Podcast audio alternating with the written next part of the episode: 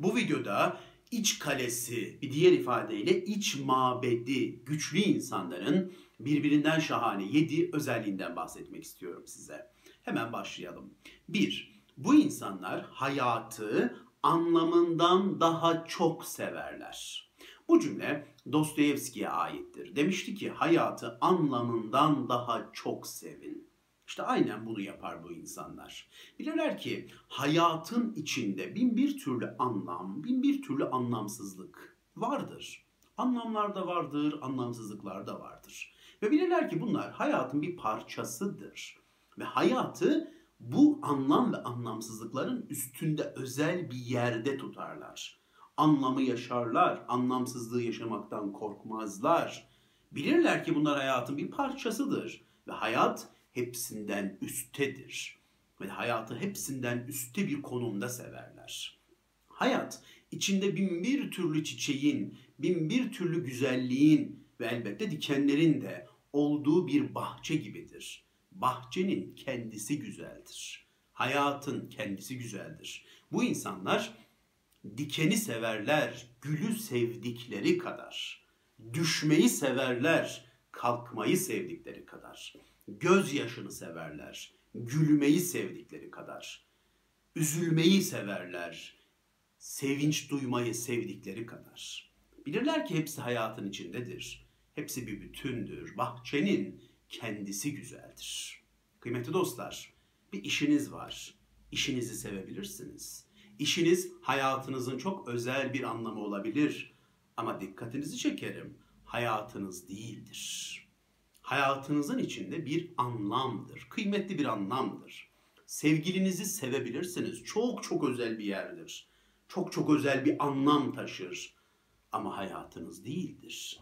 Evladınızı sevebilirsiniz. Hayatınız içinde çok özel bir anlamdır. Ama hayatınız değildir. Şimdi şöyle cümleler kurabiliyoruz bazen. Sen benim her şeyimsin. Ben kendimi sana adadım. Çok üzerinde düşünülmesi gereken cümleler. Sen benim her şeyimsin dediğim insan gün gelir yanımdan gitmek isterse ne yapacağım ben? Gitmek istiyor bir gün. Ne yapacağım? Hayatımı oraya indirgemiştim. Her şeyi oraya odaklamıştım ve o anlamı alıp hayatımın üstünde bir yere koymuşum. Sen benim her şeyimsin diyorum ve de gitmek istiyor. Ne yapacağım? Üzerinde çok düşünülmesi gereken bir şey. Çocuğunuz hayatınızın çok özel bir anlamı. Elbette onu yetiştireceksiniz. İyi bir insan olması için elinizden geleni yapacaksınız. Ama bunları yapmak hayatınızı yaşamanıza mani değil. Yapmak istediklerinizi yapmanıza mani değil. Bakın gün gelir şöyle diyaloglarla karşılaşırsınız. Dersiniz ki ben sana adadım hayatımı. O da döner size der ki adamasaydın, adamasaydın. Yani beni büyütürken hayatını yaşamana mani değildim ben. Niye yaşamadın? Niye yapmak istediklerini yapmadın? Tam da bu diyalog Nuri Bilge Ceylan'ın Ahle Tacı filminde geçer. Çocuk üniversiteyi bitirmiş gelmiş. Annesi diyor ki ben size adadım hayatımı. Çocuk da dönüyor diyor ki adamasaydın, adamasaydın tamam hadi adadın diyelim. Ama bak ben de kardeşimle büyüdük artık. Ne yapmak istiyorsan yap. Yapmak istediklerine biz mani değiliz. Hatta destek de oluruz sana. Ne yapmak istiyorsan arkandayız. Kim tutuyor seni? Zaman beklemiyor bak. Zaman senin bir şeyleri yapman için beklemiyor. Geçip gidiyor. O kendi başına buyruk hareket ediyor. Gibi böyle bir yüzleştirme yapıyor annesini. Çok güzel bir diyalog, çok güzel bir sahnedir. Evet, sevgilimiz, diyorum ya hayatımızın çok özel bir anlamı. Ama o benim hayatımın tamamı değil. Hayatımın çok özel bir anlamı ama hayatım değil. Bu çok önemli bir konu sevgili dostlar. Çok önemli bir konu. Üzerinde düşünmemizde çok fayda var. İç kalesi, iç mabedi güçlü insanlar o hayatın güzelliğinin bütün olarak farkındadırlar. Diyorum ya hayatını bir hayatı bir bütün olarak benimserler ve de hayatı anlamından daha çok severler. Geçelim ikinci özelliklerine. İkinci özellikleri de şudur. Soruları severler. Rilke der ki içinde çözülmemiş sorular var biliyorum. Lütfen o soruları sev. ve de sabırlı ol der. Şimdi senin soruları yaşaman gerekiyor. Kim bilir gün gelecek birden kendini cevapları yaşıyorken bulacaksın belki de. Soruları sevmek iç kalesi güçlü insanların en önemli özelliklerinden biridir. Hemen cevapları bulmak zorunda değiliz. Önce soruları sevmeli ve soruları yaşamayı bilmeliyiz. Hayat nedir? Çok güzel bir soru değil mi? Cevabını bulamayabiliriz bunun ama hayatı yaşarız. Bu soru hep durur, soruyu yaşarız, hayatı yaşarız. Ve gün gelir yavaş yavaş hayatı yaşamanın ne olduğuyla ilgili farkındalıklar kazanmaya başlarız. Tam bu noktada sevgili genç kardeşlerime bir şey söylemek istiyorum. Bir şey dikkatimi çekiyor onlarda. Bazen e, soruların cevaplarını çok hızlı şekilde almak isteyebiliyorlar. Ve de hal böyle olunca başkalarının so- cevaplarını benimseyebiliyorlar hızlıca. Bir soru soruyorlar, bir soruyu merak ediyorlar ve hızlıca cevabı almak istedikleri için tabii ki araştırıyorlar o sorunun cevabını ve de çok benimsemedikleri halde başkalarının cevaplarını kendi cevaplarıymış gibi yaşamaya başlayabiliyorlar. Ama o cevap onun cevabı. Sen kendi cevabını bulacaksın. Sen kendi cevabını oluşturacaksın. Sabırlı olmanı tavsiye ederim. Soruyu yaşamanı tavsiye ederim. Gün gelecek cevaplar kendiliğinden ortaya çıkacak. Hiç merak etme. Sen soruları yaşamayı bil. Cevaplar gelecek gün gelince hiç merak etme. Bu da iç kalesi sağlam insanların ikinci özelliğidir. Soruları, belki bunu şuna devirelim. Sorunları severler. Severler ve de akışı sürdürürler ki akış zaten zamanla cevapları getirecektir. Geçelim üçüncü özelliklerine. Şimdi ve buradayı çok iyi şekilde hisseder, yaşantının içine bilgi sıkmazlar. Şimdi bunda şunu demek istiyorum. Şimdi ve burada demek bir anı hücrelerimize kadar hissetmek demektir. O anı yaşamak demektir. Yaşantıya kendimizi bırakmak demektir. Bir dağ başındayız. Öyle hayal edin. Böyle sessiz, doğanın içindeyiz, dağın zirvesindeyiz. Etrafımızda böyle bulutlar var, sis bulutları var. Biraz üşüyoruz ve de o anı hissediyoruz. Doğanın bir parçasıyız o an. Doğanın sessizliğini dinliyoruz. O serinliği hissediyoruz. Şimdi ve buradayı yaşıyoruz. Bir yaşantı anının içindeyiz. İşte bu anların kıymetini çok iyi bilirler ve de bu anları bilgiye boğmazlar. Sadece yaşantıya izin verirler. O anı hissetmeye izin verirler. Bu örneği niye verdim? Tam da buna benzer bir şey yaşamıştık biz. İşte bir grup böyle bir dağın zirvesindeyiz. Bir yaşantının içindeyiz. Herkes bir şeyler hissediyor kendince. Herkesin ne hissettiği kendine malum. Oradan arkadaşımızın biri canı sağ olasıca bir arkadaşımız birden ayağa kalkıp bize o ortamla ilgili, o dağlarla ilgili bazı bilgiler aktarmaya çalıştı. Ve de yaşantıyı bilgiye boğmaya kalkıştı. Dur dedik, lütfen. Şu an bilgiye ihtiyacımız yok. Şu an yaşantı bize yetiyor. Ve bırak o yaşantı bize özel olsun. Ne hissettiğimiz bize özel olsun. Bilgiye boğma. Şu an bilgi istemiyorum ben. Yaşantıyı hissediyorum. İşte iç kalesi güçlü insanlar bu yaşantı anlarının kıymetini çok iyi bilirler. Şimdi ve buradayı yaşarlar. Ve bu onların her seferinde iç mabetlerini kuvvetlendirir. Burada bir e, Engin Geçtan Hoca'nın bir hatırasını aktarmamda fayda var. Engin Hoca diyor ki kendisi mi yaşamış, birisi mi onu anlatmış tam emin değilim ama bir çocuk, bir çocuk bir kuşla oynuyor diyor. Pencereye konmuş bir kuş var. Ve çocuk onunla böyle konuşuyor, bir şeyler yapıyor. Bakın bir yaşantı anının içinde çocuk. Ne konuştuğunu bilmiyoruz, ne hissettiğini bilmiyoruz, ne duyumsadığını bilmiyoruz. Hangi duyguda olduğunu bilmiyoruz. Şahane bir yaşantının içinde. İşte diyor ki oradan anne geldi, baba geldi, kimse bilmiyorum gelen kimse. Birisi geldi ve çocuğa şunu söyledi. O kuşun adı ne biliyor musun? O kuşun adı şu. Engin Hoca diyor ki yaşantıyı bitirdin. Yaşantıyı kestin. Kuşun adını bilmese ne olur? Çok önemli bir bilgi mi şu? Ne gerek vardı? Kestin o çocuğun yaşantısını diyor. Önüne geçtin ve bilgiyle o ortamı ne yazık ki mahvettin. Bırak çocuk o yaşantıyı yaşasın, hissetsin. İşte bu çok kıymetli bir şey. Yaşantı anlarında şimdi ve buradayı yaşarlar bu insanlar ve bu her seferinde onların iç kalelerini güçlendirir, kuvvetlendirir. Geçelim dördüncü özelliklerine. O da şu. Meditatif anları, az önce bahsettiğim o dağ başı meditatif anları hayatın her alanına yaymaya başlarlar. Meditasyon deyince gözümüzde ne canlanıyor? İşte az önce dediğim gibi bir dağın başında bol kıyafetler içinde böyle trans halinde değil mi? Birileri canlanıyor gözümüzde. Tabii güzel de bir görüntü ama biz her an bunu yapamayız. Biz hayatın içindeyiz. Ben sabah altı buçukta kalkıp 7'de servise biniyorum. Belki 7.30'da metroya biniyorum. İş hayatının içindeyim. Fatura ödemek için kuyruğa giriyorum. Hayatın içindeyim. Ve ben ne yapmalıyım işte? O meditatif anları hayatımın her anına yerleştirmeliyim. Altı buçukta uyandım, yedide servisteyim. Yarı uykuluyum, başımı cama yasladım. Bir yağmurun yağdığını hissettim. Yarı uykulu gözlerle yağmuru hissetmeye başladım. İşte bir meditatif anın içindeyim ben.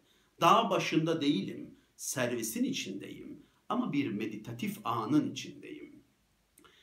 Fatura ödemek için banka kuyruğundayım. Ve de uzun da bir kuyruk var diyelim. Böyle bekliyorum. Meditatif bir an olabilir o an. Bir kuşun sesini duydum o an. Yakında bir ağaç vardı ve bir kuşun sesini duydum.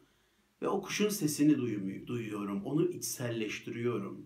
Meditatif bir andır bu. Ben mesela evde arada sırada böyle bahçeye çıkarım. Böyle gözümü kapatırım, kapatıp güneşi hissetmeye çalışırım. Tabi bu arada bir gürültü, bir curcuna, bir jungle, böyle gürültülü bir yerde oturduğum için böyle işte oradan hurdacı geçer, oradan patates soğan geçen bir başka dostumuz geçer. Bu seslerin hepsini duyarım. Ama güneşin tenime değen sıcaklığını da hissetmeye çalışırım. Benim için meditatif, meditatif bir andır.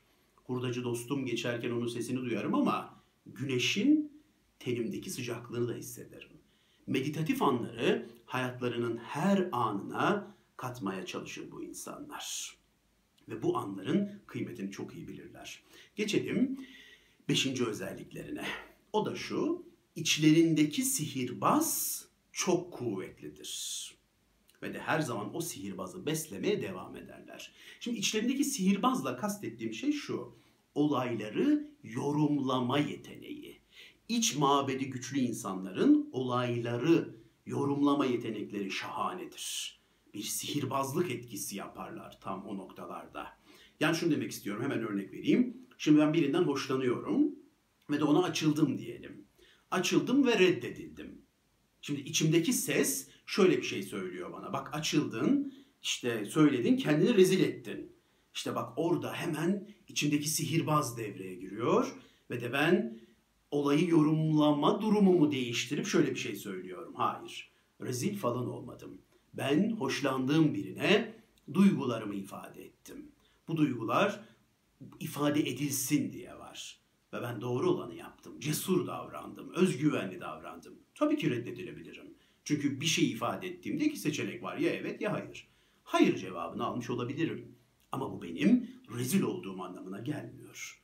Ben cesaretliyim bu anlama geliyor ve ben başka bir zaman başka birinden hoşlandığımda yine bunu ifade edeceğim. Bakın içteki o sihirbaz devreye girdi ve olayı yorumlama şeklini anında değiştirdi ve bu kişinin iç mabedini biraz daha güçlendirdi. İçinizdeki sihirbaza sahip çıkın. Olayları yorumlama yeteneğinizi her seferinde geliştirmeye çalışın sevgili dostlar. Geçelim altıncı özelliklerine. O da şudur geçici ve kusurlu olmanın güzelliğini kabul etmişlerdir. İnsan kusurludur ve kusurlarıyla güzeldir. Güzel olan şey kusurludur. İç mabedi güçlü insanlar kusurlarını benimserler. İnsan olduklarını, beşer olduklarını çok iyi bilirler. Yüzlerinin kırışmasından korkmazlar. Doğal olanın bu olduğunu bilirler Ben yaşalıyorsam yaşanmışlıklarımla beraber yüzüm kırışacak elbette. Doğal olanı budur. Yüzümdeki kırışıklıkları severim. Her bir kırışıklıkta yaşanmışlıklar gizlidir. Ve inşallah kırışa kırışa yaşlanacağım. Ne kadar güzel bir şey. İnşallah yaşarsam kırışıklıklarımı göreceğim. Daha güzel bir şey olabilir mi? Doğal olan kırışmaktır. Doğal olan yaşlanmaktır. Budur güzel olan şey. İşte iç mabedi güçlü insanlar doğal olanı benimser. Yaşlanmaktan korkmazlar. Yaş almaktan korkmazlar. Diyorum ya bedenlerinin kırışmasından korkmazlar. Ve de geçici olduklarını da bilirler. Bunu da kabul etmişlerdir. Ve gün gelecek bu dünyadan gidecektirler. Bunu da kabullenmiştirler. Ve geçici olmaları ve bunu biliyor, içselleştiriyor olmaları onların iç mabetlerini daha da güçlendirir. Ve de yara izlerinin güzelliğini de severler elbette. Geçelim bahsedeceğim yedinci ve son özelliklerine. O da şu, son özellik derken benim bahsedeceğim son özellik. Tabii bir, bir sürü şahane bambaşka özellikleri de var. Bahsedeceğim son özellik de şu, gerçek benliklerini cesurca yaşamayı sürdürürler. Yalanı yaşamayı reddederler. Burada karşımıza iki kavram çıkıyor. Sahte benlik, gerçek benlik. Donald Winnicott'ın tabirleridir bunlar. Bir çocuk doktoru Donald Winnicott ve yıllarca çocukları incelemiş. Anneleri incelemiş, çocukları incelemiş ve böyle bir kavram geliştirmiş. Sahte benlik, gerçek benlik. Diyor ki Donald Winnicott, çevre, toplum sizin asıl benliğinizi reddettiğinde farkına varmadan belki de sahte bir benlik geliştirmiş olabilirsiniz diyor. Ve de bu sahte benlikler nedeniyle bir yalanı da sürdürüyor olabilirsiniz der. Ve de bizi gerçek benliklerimizi yaşamaya teşvik eder. Ve de ona göre birçok psikolojik rahatsızlığın sebebi sahte benlikler yüzündendir. Depresyon bir yalanı yaşamanın verdiği yorgunluktur ona göre. O yüzden bizi hep gerçek benliğimizi yaşamaya teşvik eder. Ki terapilerde kişinin asıl benliğinin üstünde bir kalıp olarak yer alan sahte benlikler varsa eğer o sahte benlikler yavaş yavaş sökülmeye çalışılır. Ve de o asıl benliğe ulaşılır. Ve kişinin asıl benliğini yaşaması konusunda cesaretlendirilmesi amaçlanır. Çok önemlidir. Gerçek benliği yaşamak cesaret işidir.